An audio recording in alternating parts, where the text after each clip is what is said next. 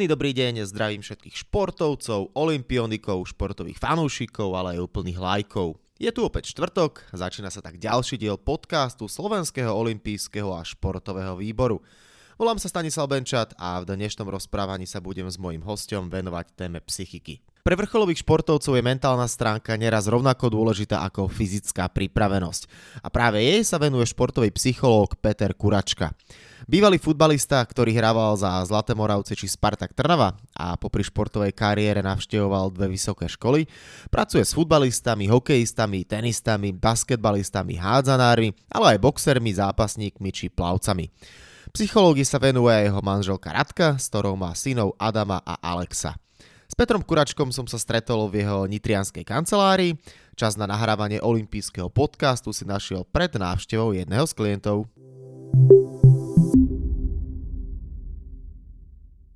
Peťo, takže ty si už počas kariéry vyštudoval dve vysoké školy, psychológiu v Brne a v Nitre. Ako si to stíhal a celkovo vlastne ako ti to napadlo spojiť a sklbiť kariéru a vysokú školu a špeciálne odbor psychológia? Pre mňa to bolo hlavne tá prvá vysoká škola úplne prirodzená. Skončil som strednú školu a keďže som nehral vtedy profesionálne, e, hral som 5. ligu, neskôr tretiu, tak prirodzene som chcel mať nejaké vzdelanie a tak som vyštudoval ekonomickú školu. A potom už keď tá moja futbalová kariéra nabrala také profesionálnejšie grády, hral som e, na tej vyššej úrovni, tak e, aj napriek tomu, že to bola profesionálna úrovne, úroveň, mal som čas. Do obeda tréning, po obede čas, tak som si dal otázku, čo s tým časom. Keďže ma bavila psychológia, psychika skúmať, prečo niekedy výkony sú lepšie, prečo niekedy sa cítim sebavedomý, alebo niektorí hráči si veria, niektorí nie, tak ma napadlo, že no tak poďme to študovať. A na druhej strane bol som vtedy voľný, voľný mladý chalan, takže ma lákalo aj stretnúť nejaké nové devčatá na vysokej škole. Tak som to nejako spojil a začal som študovať v Brne. A chytilo ma to, bavilo ma to. A potom som začal hrávať e, na Slovensku v Zlatých Moravciach takže tú psychológiu som dokončil tu v Nitre a bolo to pre mňa veľmi užitočné a po, dá sa povedať po všetkých stránkach, pretože som tam stretol aj manželku, takže, takže malo to pre mňa úžasné, by som povedal, celoživotné benefity. Jeden z mála športovcov, to je veľmi raritná vec, že povie, že uh, babi si chcel nahňať na vysokej škole ako športovec a nie po baroch a po diskotékach, ako to robí väčšina športovcov vo voľnom čase. Tak ja som to asi spájal, že asi aj popri tom futbale som naháňal tie devčatá, alebo možno niekedy oni ale, ale samozrejme mám rád, keď sa mám s devčaťom aj o čom porozprávať, a takže, takže tá vysokoškolská úroveň mi aj v tomto vyhovovala, že nielen s devčatami, ale samozrejme aj s kamošmi, keď, keď je tá úroveň, na, tá debata na nejakej úrovni a je mne blízka, tak, tak, tak vtedy mi to vyhovuje tiež. Takže, takže to boli tie dôvody, ale naozaj tá psychika a psychológia ma bavili a chcel som sa tomu venovať viac, tak to, to, to bol taký hlavný dôvod, prečo som sa dal na štúdium. Mal si to v sebe tak od malička, alebo dáme tomu od toho tínedžerského veku, že skúmať ľudskú psychiku, keď si sa už aj s kamarátmi rozprával, tak to neboli iba také, že ahoj, ako sa máš, ale trošku hlbavejšie diskusie, že išiel si do hĺbky v e, každej sfére? Skôr to, bola, skôr to bola taká osobná skúsenosť, že som si prešiel sám určitú krízu, určité krízové obdobie, také tínežerské, alebo možno, možno aj čo sa týka toho dospievania a e, zrelosti. Takže, takže som si sám zažil tie údolia, nielen tie horné, ale aj tie dolné, také, také psychické. E, možno nejaké depresívne stavy a depresívne obdobie.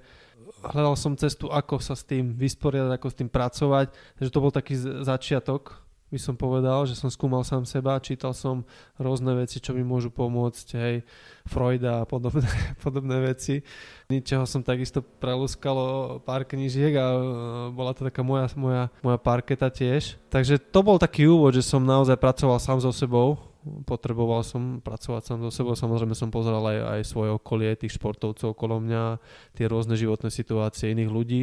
Takže zaujímalo ma, čo sú tie dôvody toho správania, toho prežívania, ako s tým pracovať. Ako si to vnímal pri sebe? Bol si aj tak sám sebe takým dôvodom pokusným králikom, že si na sebe robil taký mini psychologický výskum, lebo športovec a jeho psychika je vec sama o sebe, tak ako si aj ty povedal, že prešiel si si rôznymi osobnými krízami alebo nejakými ťažkými obdobiami.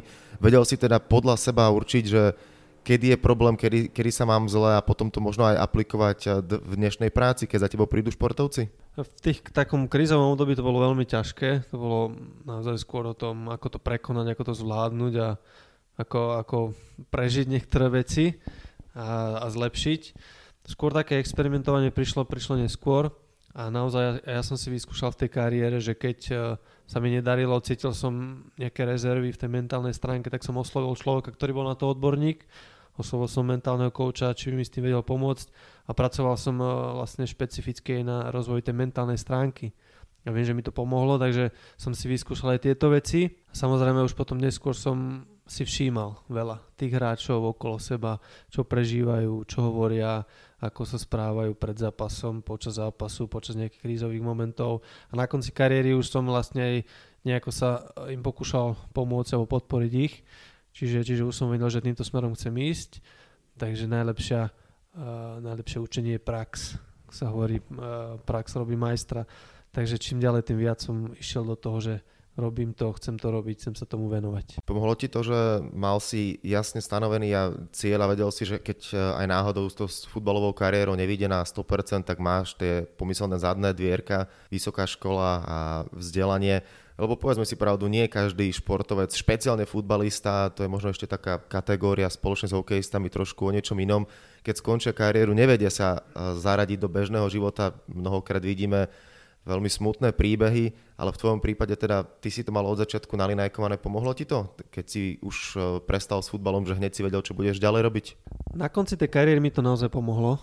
Ten koniec kariéry športovej je naozaj náročný pre mnoho športovcov, takže mne to pomohlo, že som vedel, čo chcem robiť a bol som na to pripravený. Aj napriek tomu to bolo dosť ťažké, tie prvé roky po, po, po konci profesionálnej kariéry. Ale tá kariéra nebola taká lineárna. Ja som vlastne sa rozhodoval už počas tej kariéry, keď som mal 29 rokov, že skončím s futbalom, že idem sa venovať finančnému poradenstvu s kamarátom a podobne. Takže tam prišiel taký moment, že vtedy som sa dostal na Slovensko do Zlatých Moraviec a prišli tie moje najväčšie úspechy. Takže ono, tá kariéra sa lámala v nejakom okamihu a našťastie sa prelomila na tú správnu, ešte futbalovú stranu a už keď sa blížil ten koniec, tak naozaj som sa špecificky pripravoval na to, že čo chcem robiť, ako, ako sa musím na to pripraviť. A, a to mi pomohlo a pomohlo mi to naštartovať e, túto súčasnú kariéru.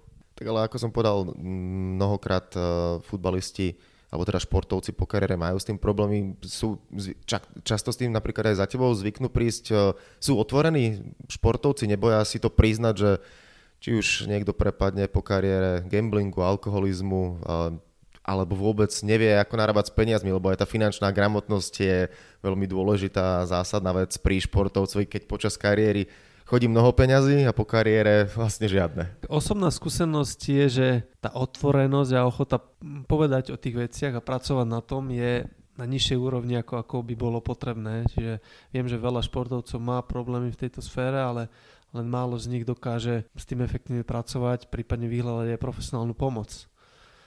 Takže je to, je to z mnohých dôvodov, je to také, hej, niekedy také stigma, veď ja nie som blázon, hej, ja nemusím ísť za psychológom alebo za mentálnym koučom, ale naozaj ten život a tá kariéra prináša fázy, keď veľmi veľa, veľa športovcov to, to pomôže.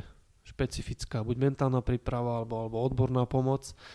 Takže snažíme sa možno aj s ľuďmi trošku z iných oborov e, vytvárať takú, takú sieť, podporu, e, podpornú sieť pre tých športovcov, ktorí skončia, aby hlavne vedeli, že je normálne, že to je ťažká fáza, že, že sa na ňu treba pripraviť a že môžu prežívať aj ťažké obdobie, aby mali ľudí, na ktorých sa vedia obrátiť, ktorým vedia odborne pomôcť, či už v oblasti financií, e, psychiky, mentálnej stránky alebo v oblasti uplatnenia pretože to sú, to sú také tie oblasti, s ktorými mávajú tí športovci, keď skončia s kariérou ťažkosti. Z tých uh, smutných príbehov asi najviac zarezonovala tragická smrť uh, Juraja Halenára z roku 2018. Ako si ty prijal tú správu, že najlepší ligový strelec uh, Slovenska od samostatnosti takýmto smutným spôsobom odišiel z tohto sveta?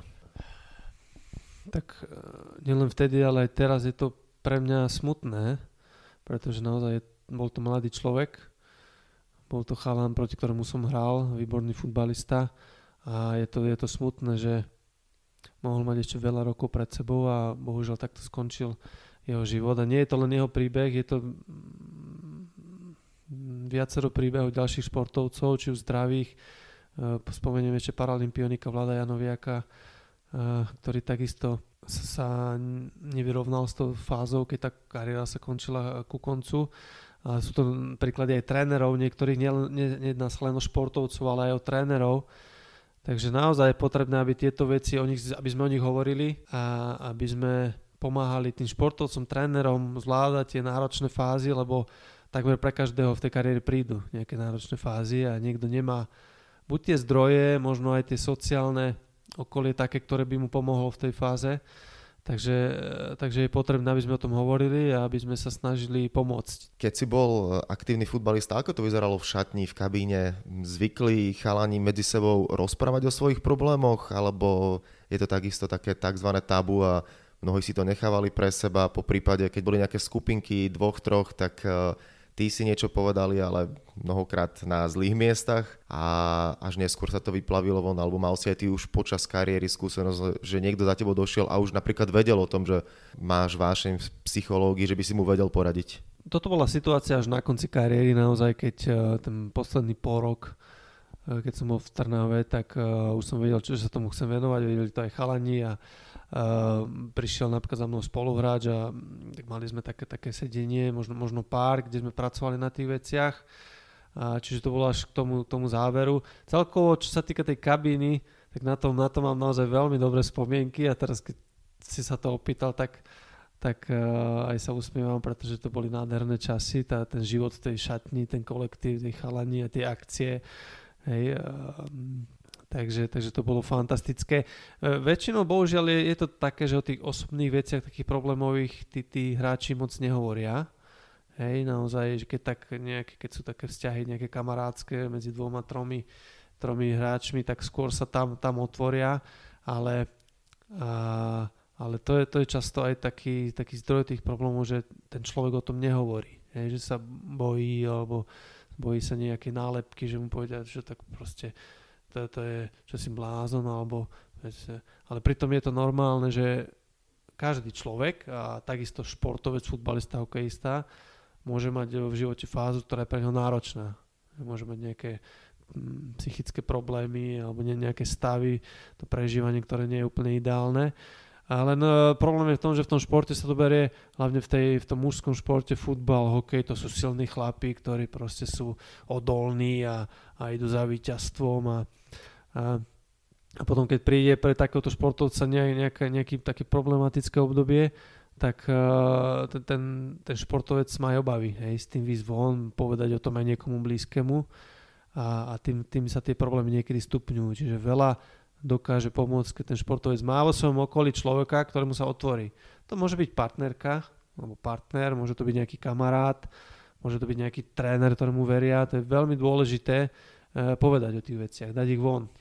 Pretože ak sa dusia v sebe, hej, ak sa tam varia, ak uh, tam je taká len neistota nejaké vnútri, niečo, čo, čo, čo, tam, čo, čo sa tam deje a nie je to von, tak to potom eskaluje tie problémy a môže to dopadnúť až, až do tých extrémnych prípadov, ktoré sme zažili napríklad aj u mladého futbalistu z Ružomberka. Mnoho ľudí si možno ani nevie predstaviť, ako funguje psychika športovca, ten neustály tlak a hlavne na tej vrcholovej úrovni, keď eh, dajme tomu v nejakom dobrom klube ešte je zaradený medzi hviezdy. Ty sa s tým stretávaš, ale pravidelne aj si to teda zažil eh, v kabíne, keď hráči majú nejakú hierarchiu Aký je rozdiel medzi psychikou bežného človeka a vrcholového športovca? To je vec, ktorú si ľudia mimo toho športu často neuvedomujú, aké je to naozaj náročné. Ľudia vidia zápas a že možno hráči Slovane veľa zarábajú, že, že, že tí hráči proste si odrobia nejaký tréning a majú veľké príjmy, ale tá realita je oveľa zložitejšia a, a naozaj ten, ten vrcholový šport je, čo sa týka fyzických uh, vecí a aj psychických, veľmi náročná oblasť. Veľmi náročná oblasť, oblasť veľkého tlaku, aj aj toho takého psychického. Takže, takže nie je ľahké to zvládať, sa s tým vysporiadať a, a preto je to aj oblasť, ktorá je rizikovaná mm, rôzne, rôzne psychické problémy, prípadne, prípadne poruchy, pretože tam ten tlak je naozaj veľký. A pokiaľ je dlhodobo napríklad ten stres vysoký, nemenežuje ho ten, ten hráč alebo, alebo hráčka nejakým spôsobom, alebo športovec, to je jedno, to nemusí byť futbal, hokej, ale samozrejme biatlon, tenis a podobne. Čiže ak není nejaký, e, nie sú rozvinuté nejaké um, efektívne stratégie zvládania, treba z toho stresu, toho tlaku, a ten stres je dlhodobo na vyš, vyššom leveli, tak samozrejme potom to môže mať aj, aj následky e, na psychike toho športovca. Je nejaký univerzálny liek, čo radíš e, klientom, e, športovcom, ktorí prídu za tebou, ako bojovať so stresom? Univerzálne nie, to by bolo veľmi, veľmi jednoduché. Samozrejme sú nejaké veci, ktoré sú efektívne. Jednu takú, takú vec, ktorú, ktorú by som možno odporučil, že, že vybudovať si naozaj ten svet mimo toho športu. Že dosť rizikové je to u športovcov, ktorí tú identitu majú veľmi spojenú, ako keby zrastenú len s tým športom. Toto, proste ja som tenista, ak som úspešný v tenise, tak všetko je v poriadku, ak nemám úspech, tak nikto ma nemá rád a som úplne loser. Že ak tá identita je veľmi zrastená s tým športom, tak to zakladá také rizika, pretože ak ten šport nevychádza, ak nemám výsledky, tak potom, potom môžu nastať veľké problémy. Čiže že vybudovať si nejaký, nejaký život mimo športu, rodinu, hej, nejaký partnerský kvalitný vzťah, kamarátov, alebo nejaký iný profesný, hej, vzdelanie. Veľmi odporúčam športovcom, aby e, začali chodiť na vysokú školu alebo vybudovali si nejaké vzdelanie, pretože zažijú iný svet, iných ľudí, uh, je to taká kompenzácia, že veľa športovcov, s ktorými pracujem a niekedy sa boja, že budem študovať a budem to stíhať a nebude to mať vplyv na môj výkon, tak naopak zažijú to, že keď začnú študovať a nejakým spôsobom sa adaptujú na ten režim, tak to má aj pozitívny vplyv na ich prežívanie, výkon, úroveň stresu, že, že vedia e, tým, že majú inú možnosť, tak ich to ako keby odľahčí. Hej. Že nie je to o tom, že musím mať zmluvu a musím dobre hrať, inak ma vykopnú a som proste na dlažbe. Ale je to nie, niečo, že OK, náhodou sa zraním alebo nevidím šport, budujem si niečo iné. Takže to si myslím, že je dosť dôležité. Pri slove psychika a slovenský šport sa mnohokrát eh, vybaví v skutočnosti, kedy ide do tuhého posledná minúta, či už je to hokej alebo nejaký matchball a príde zlyhanie. Videli sme to mnohokrát eh, v spojitosti so slovenským športom a potom eh, sa vynárajú rôzne reakcie, že my nie sme víťazné povahy a z toho to plynie či už na posledných majstrovstvách sveta v hokeji zápas s Kanadou, kedy sme dostali go 3 či 4 sekundy pred koncom, ale aj s Nemeckom takisto 2-3 minúty pred koncom sme vyhrávali, napokon sme prehrali mnohokrát, už som to spomenul aj pri tenise, pri futbale v posledných minútach padne gól a potom sú podobné tie vyjadrovania športovcov, áno, je to o tom, že nezvládli sme ten záver a psychika zauradovala. Pri, prikláňaš sa aj ty k tomu, čo niekto potom povie, že my nie sme víťazný národ, že toto by sa Nemcom napríklad nikdy nestalo? Ja s týmto úplne, úplne nesúhlasím, pretože áno, áno, sú také, také okaté hlavne tie zlyhania alebo prehry, ktoré sa vyskytujú, ale to je jedno, či sú to Nemci, Američania, Slováci, takisto ako niektorých momentoch tí slovenskí športovci nezvládli tie také rozhodujúce okamihy, takisto sú okamihy, keď ich zvládli úplne geniálne. Takže máme veľa, sme mali národ, máme veľa úspešných športovcov, poviem príklad Petra Sagana, ktorý je, čo sa týka psychiky, mentálneho zvládania, proste neviem to neopísať, že, že tieto schopnosti sú u neho na veľmi, veľmi vysokej úrovni. Nie je náhoda, že je trojnásobný majster sveta, že vyhral 7 krát e, zelený dres, pretože je silný v tej mentálnej oblasti je to Slovák. Takže áno, e, vyskytujú sa často prípady, keď v tých kľúčových okamihoch e, to nezvládnu slovenskí športovci. Jedným z dôvodov je aj to, že chýba tá systematická mentálna príprava. Či už na tímovej úrovni, na individuálnej úrovni. Takže často športovci samozrejme sú veľmi kvalitne pripravení fyzicky, hej, čo sa týka techniky, nejakej taktiky, ale samozrejme ten vrcholový šport je o nejakej komplexnosti a ak jedna tá vec chýba, čiže ak možno niečo sa podcenilo v tej mentálnej oblasti, prípadne ak sa nepracuje s ňou, tak sa to ukáže. Tam je to o detailoch a naozaj výťazí aj úspešný ten, kto, kto má všetky tie detaily zvládnuté, čiže kto pracuje na fyzičke, na, na technike, na taktike a kto pracuje aj na tej mentálnej stránke. Takže ono, keď už sa príde na tie preteky, na tie majstra sveta, na tie olympijské hry, už je potom neskoro, pretože človek, ak sa nepripravil predtým na tie náročné situácie, tak potom má menšiu šancu, že ich aj efektívne zvládne. No a potom ako vnímaš možno takú druhú stránku, keď uh, takéto zlyhania prídu a už potom aj mnohokrát si z toho ľudia robia na internete posmešky, a to sú štandardné výhovorky, zle som mal pripravené lyže, fúkal silný vietor, raz na Olympiáde bolo jedna atletka si stiažovala, že ju vyrušil hluk eh, na olympijskom štadióne, lebo tam bolo príliš veľa ľudí a ona je zvyknutá štartovať pred možno desiatimi ľuďmi. Toto je taký ten druhý vplyv psychiky na to, že človek je vlastne rozhodený z toho, na čo nie je zvyknutý. Áno, má to, pre mňa to má také, také roviny, hlavne tu tréningovú, že, že aj na tieto všetky veci sa dá pripraviť. Hej, momentálne som riešil Včera som mal uh, stretnutie s jednou klientkou, ktorú sme riešili na presne podobné koncentračné veci, že má problémy, keď niečo počuje, niečo, čo ju vyrušuje a riešili sme to, ako sa na to pripraviť v tréningu. Že samozrejme Olympiáda je napríklad špecifická v tom, že alebo majstra sveta, že tam na všetky veci sa úplne nedá pripraviť, ale, ale na veľa vecí, aj čo sa týka psychiky, také, také koncentrácie, vyrušenie z koncentrácie sa dá pripraviť len málo kto s tým pracuje systematicky. Takže áno, potom povedať, že OK, vyrušilo ma nejaký zvuk alebo počasie alebo niečo. Áno, ten výkon má veľa faktorov, ale ja keď chcem byť úspešný, tak čo najviac tých faktorov musím dať do tej prípravy. Čo trénujeme, ako trénujeme, sa prejaví, prejaví v tej súťaži.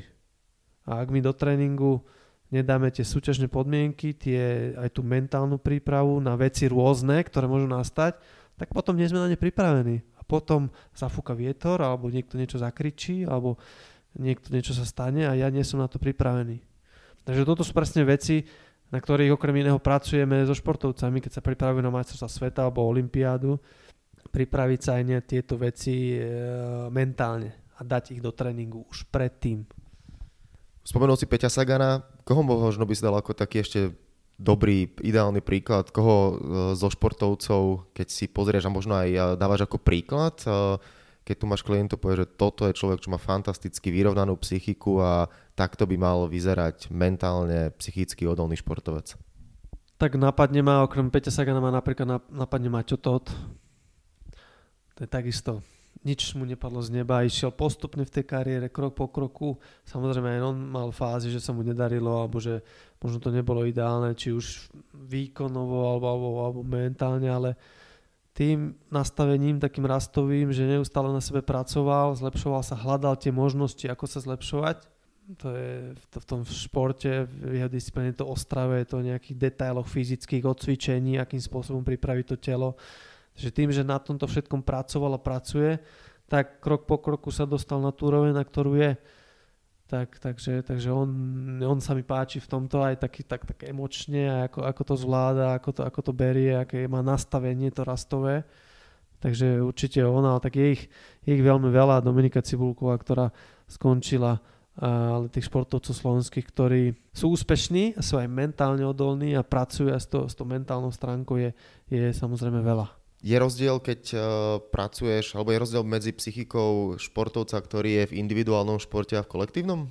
Určité rozdiely tam sú. Samozrejme je tam veľa spoločných črt, čo sa týka tej mentálnej prípravy alebo tej mentálnej stránky, ale ten kolektívny šport zase má nejaké špecifika. Hej, tam také očakávania toho kolektívu a nechcú sklamať niekedy tých spoluhráčov alebo spoluhráčky. Tá, tá tímová dynamika, tímová komunikácia, hej, že na ihrisku, ak niečo pokazím a niečo mi povie nejaký spoluhráč alebo spoluhráčka, čiže to tam všetko uh, hrá rolu. Tom individuálnom športe je to hlavne o tom individuálnom výkone. Aj keď tam tiež tá príprava väčšinou býva taká skupinová, ale, ale má to svoje špecifika, že ak tenista alebo tenistka vyjde na kur, tak už je to len na nej. Je tam len ona, je to jej výkon.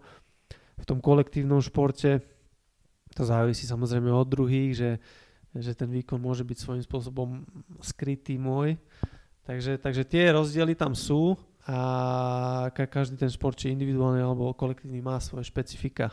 Už si predtým povedal, že ako dôležitá, alebo teda, že v našich pomeroch tá mentálna príprava športovcov nie je možno až taká, ako by mala byť, alebo teda ako by mohla byť, ale čoraz viac prípadov pozitívnych ako ty, že či už niekto, kto pôsobil so športom, sa z neho stáva mentálny coach alebo športový psychológ. Smerom do budúcnosti je toto jeden z trendov, ktorý môže výrazným spôsobom pomôcť úspechom slovenského športu? Som si istý, že, že je to trend, ktorý, ktorý môže a pomôže tomu slovenskému športu, lebo už v súčasnosti s tým začínajú mm, športovci viac pracovať, viac to zaraďovať do svojej prípravy a aj cítia tie, tie, tie benefity, ktoré potom z toho majú. Takisto aj tréneri, hlavne tie, tie mladé generácie začínajú sami pracovať s tou mentálnou stránkou, s tým týmom na tej tímovej úrovni, alebo, alebo sami so sebou, uh, poviem príklad Aďagulu, hej, úspešný tréner, ktorý, ktorý využíva snaží sa hľadať tie, tie, tie oblasti, ktoré mu môžu niečo pomôcť a spolupracuje s mentálnym koučom dlhodobo. Čiže to sú takisto veci, ktoré mu pomáhajú byť úspešným a naozaj ten trend je, že, že to využívajú viac tými, tréneri, jednotlivci a stále tie, tie rezervy sú veľké. Či už je to u tých vrcholových športovcov, alebo aj u mladých, hej, u tých, ktorí, ktorí sú v nejakom tínežerskom veku. Takže tam takisto vidím veľký priestor a a veľké posuny, keď začnú tí e, napríklad športovci vo veku od 14 do 18 rokov pracovať systematicky aj na tej mentálnej príprave. Tak uh, olimpijský podcast sa pomalé listo bude blížiť ku koncu, ale ani teba neminú dve stabilné rubriky, ktoré tu mám. Prvou z nich si bývalý športovec, ale stále uh, predpokladám, že si vo voľnom čase rád zašportuješ a nejaké tie návyky ti zostávajú, tak eh, tá prvá časť je, ako vyzerajú tvoje raňajky, máš nejaký raňajší rituál, alebo bez čoho si nevieš predstaviť začiatok dňa? Tak uh, môj ranejší rituál je veľmi zaujímavý, pretože deň začínam väčšinou tým, že sa hrám s mojimi dvomi synmi, ktorí buď mám ja budík, taký pracovný, alebo ma zobudia oni. A takže mám dvoch synov veku 4 a 1 rok Takže, takže ten úvod dňa je taký hravý, hej, aj keď už potom chcem ísť pracovať, ale, ale naozaj začínam deň takto. To je taká dobrá facka hneď, že drž, drž, asi prebratý. to, je, to je veľmi rýchle prebratie a veľmi také nalieháme, že daddy, poďme sa huať. takže to je taký môj úvod dňa. No a potom, keď prídu raňajky, čo máš najradšej, čo si najradšej pripravíš? Asi najradšej, najčastejšie mám takú klasiku, nejaké pečivo so šunkou s dobrým syrom, nejakú zeleninu tomu, raďkovku alebo kaleráb. Takže to mám najčastejšie ranejky a to, to mi aj vyhovuje. No a poďme na druhú časť a to je olimpijský kvíz. Začnem otázkou z futbalu, keďže si bývalý futbalista, slovenskí futbalisti sa predstavili v roku 2000 na Olympiáde v Sydney. V skupine D sme najskôr podľahli Brazílii 1-3, Japonsku následne 1-2 a na, potom prišla výhra nad Južnou Afrikou 2-1. Ale ja sa ťa teraz pýtam, strelili sme tam 4 góly. Pamätáš si alebo vieš, kto boli autory tých gólov? 4 góly. Spomínam si na tú generáciu, ktorá tam bola. Ako len ta, tak typ e, Andrej Porazik. A dva góly strelil? Áno, super. Takže už len dva. Už len dvoch. Asi, asi už ma nenapadá, že kto by to mohol byť. Sili Nemet? Sili Nemet uh, bol v tej kvalde, ale nemohol, ak nevieš, tak už teda prezradím. Juraj Cinege a Jan Šlahor. Janko Šlahor. Tak, títo sa postarali o góly. Dobre, poďme na druhú otázku. Uh, tam budeš mať možnosti. Ktorá z týchto krajín nehostila doteraz nikdy letné olympijské hry? Fínsko, Mexiko, India alebo Be- Belgicko? Takže v, v Belgicku boli v Antwerpách, v Mexiku boli, tie druhé uh, krajiny sú... Ešte Fínsko a India. Helsinky tam asi boli letné, takže India. Presne tak, išiel si na to úplne správne. Antwerpy 1920, Helsinky 1952 a Mexiko 1968. India miliardová krajina, jedna z najväčších na svete, ale zatiaľ sa tam olympijské hry nekonali. No a tretia otázka bude spojená takisto s veľkou krajinou Japonskom, keďže v Japonsku v Tokiu sa bude konať najbližšia olympiáda, nebude so športom, ale teraz konkrétne s krajinou. A vieš približne koľko ľudí žije v Japonsku? Dám ti toleranciu 10 miliónov. V Japonsku. To bude typ a typnem si 80 miliónov. Trochu viac, 126 miliónov. Ale plus minus sa to dá. Super, tak uh, ďakujem veľmi pekne, bolo to veľmi príjemné rozprávanie a myslím si, že mnohí športovci si v ňom nájdu svoje, čo je vlastne aj, čo bol aj základ, prečo som chcel dať debatu s Petrom Kuračkom, športovým psychologom, bývalým futbalistom a dnes teda človekom, ktorý nielen futbalistom, ale aj iným športovcom pomáha k tomu, aby mali čo najpríjemnejšie dni počas kariéry a aj po ne. Ešte raz ďakujem veľmi pekne a všetko dobré. Ďakujem aj ja za túto možnosť, aj za príjemnú polhodinku. Prajem aj športovcom slovenským, nielen tým olympijským, aby, aby boli čo najviac zdraví, aby sa mohli dobre pripravovať e, či už na vrcholné podujatia, olympijské hry, majstva sveta, alebo aj na tie také menšie súťaže, prípadne aj tie, tie juniorské súťaže. Takže držím palce.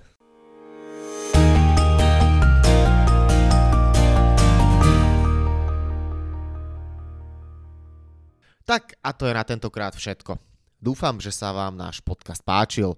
Prihláste sa na jeho odoberanie vo svojej podcastovej mobilnej aplikácii na platformách Google Podcasty, Apple Podcasty a Spotify. Podcast môžete podporiť tým, že ho odporúčite niekomu z okolia alebo podcast ohodnotíte na Apple Podcastoch. Veľmi nám to pomôže. Všetky olympijské podcasty nájdete na stránke www.olympic.sk lomka podcasty. Svoje postrehy, názory na aktuálny podcast eh, či na tie minulé mi pokojne napíšte na môj mail stanobencat zavináč gmail.com Rovnako tak mi môžete napísať tipy, s kým alebo na akú tému by ste chceli počuť podcast v budúcnosti. Volám sa Stanislav Benčat a budem sa tešiť eh, na vás eh, pri ďalšom dieli. Zatiaľ sa majte. Olympijský podcast vám prináša exkluzívny partner Slovenského olympijského a športového výboru spoločnosť Typos, generálni partneri Toyota a 4F, a hlavní partneri Dôvera, Slovenská sporiteľňa, Kooperativa, Transpetrol a Matador.